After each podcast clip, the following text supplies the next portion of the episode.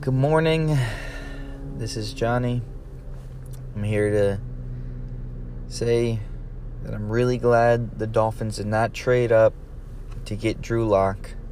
I was really hoping when the draft was happening that we would trade up and grab Drew Lock. I thought he would be a great prospect, but after watching him last night, uh, he does not look NFL ready.